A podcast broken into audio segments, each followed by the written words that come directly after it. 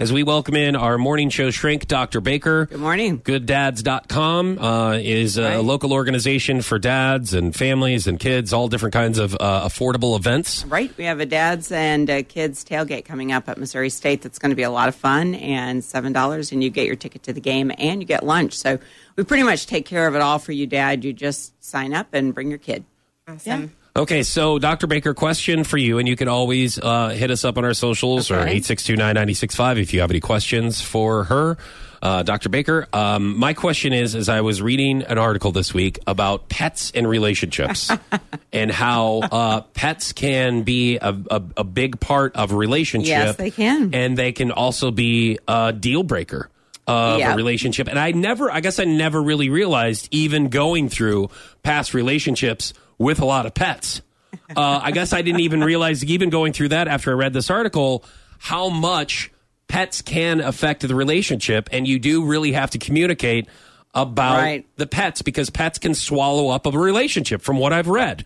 Uh, well, and then people have different, you know, some people want to have a well behaved dog, for instance, and other people don't care. They feed the dog scraps from under the table and do all kinds of other things. And there can be I tension, that. tension on those kinds of things. And then there's the question of do you want the dog or dogs to sleep in the bed with you? And some people do not want the dogs to sleep in bed with them. Uh, gets in the way of other things. So, um, you know, Like business time, business time. Yeah. business time, Business time. in the bedroom. Yeah. Yeah, who, yeah. Who wants a dog looking at him? By the way, that's so that's so mm-hmm. uncomfortable. I don't care how big the bed is No. when you got a couple dogs in there with you, you know. And Right. and I like dogs, okay? Yeah. I just don't want a dog in bed with me. Yeah, right. Yeah. And now this is a this is a pretty hot button topic because especially in this area, Yes. more so than anywhere else. Because even Really? when Emily visits, she's like, Okay. "Man, there's like a vet hospital on every corner. like it's Chinese food, churches, and like vet hospitals or grooming, pet Strip grooming, clubs. anything don't, kind of." don't forget strip clubs. yeah, throw, throw a little bit of everything here in Springfield. Uh, but, the, you know, people are very, very, not that they aren't anywhere else. I'm just saying in this area, people are very passionate about their pets. So They I'm are. not saying that Yes. not that pets can ruin a relationship. I think about, let's talk about expectations uh, between two people and, yeah, and it's kind of like children, you know, having differing views about the same thing. So yes, what about pets? So uh, my question is, is if one person in the relationship, you know, loves pets and the other one does not, or if one person is paying way too much attention to the pets and the pets are pretty much their relationship. Uh, for instance, people who make Instagram or Facebook pages Right, about right. their pet. That was also in the article. This actually, this article is a little harsh than probably people would like to hear. The article that I read that this guy said, uh, and this is not my, this is not coming from my mouth. This guy said that people who make Instagram accounts and Facebook accounts as their pet are awful people.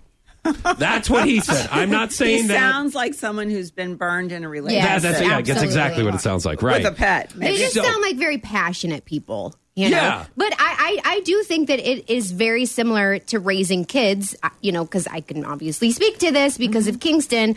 Um, but, you know, both, I feel like both people have to contribute to taking care of the, of the animal, you know, I could, because that, I, I do not have animals now, but when, um, Kingston's daddy and I had a little mm-hmm. chihuahua. Well, I had a chihuahua.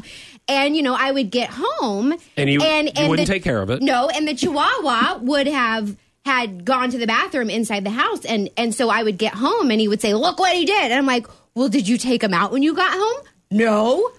Well, his bladder is the size of a pea. You know, you like and so I, I think that you have to both be on the same page as far it- as like it- helping If you don't have an the pet. agreement about that, and that is my husband, we do not currently have a dog, though we have had a dog. We've had two different dogs in our life, and he he said uh, before we get another dog, then we're going to, as in you, as in me, are going to sign an agreement that says we're equally responsible for the dog. Yes. Because I- I, yeah, I, yes, I did make him take the dog to the vet for the final visit, and I don't think Oh, to put the dog down.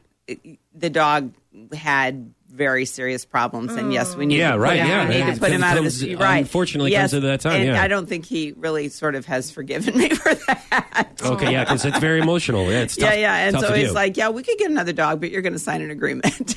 okay, so can uh, real quick before we, Yeah. before we, we take a break here, real quick, uh, can uh, there be too much focus on the pets and that Yes. cause problems in the relationship? I, I'm going to say that if there is too much focus on the pet, it's probably because there's not a great connection in the relationship, or maybe there's something else going on.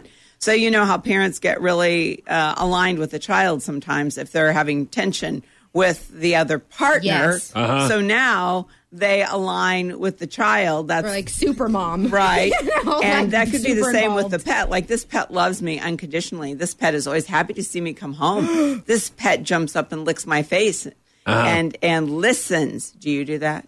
Right. Yeah. And so like Okay. I'm with the pet and you're kind of on the outs. So be careful if you're blaming it on the pet. It could be the relationship in general. Right. If the pet is getting more attention than you are, that's probably a bad sign. Mm. Or a sign that's something that you need to work on. Okay. Yeah.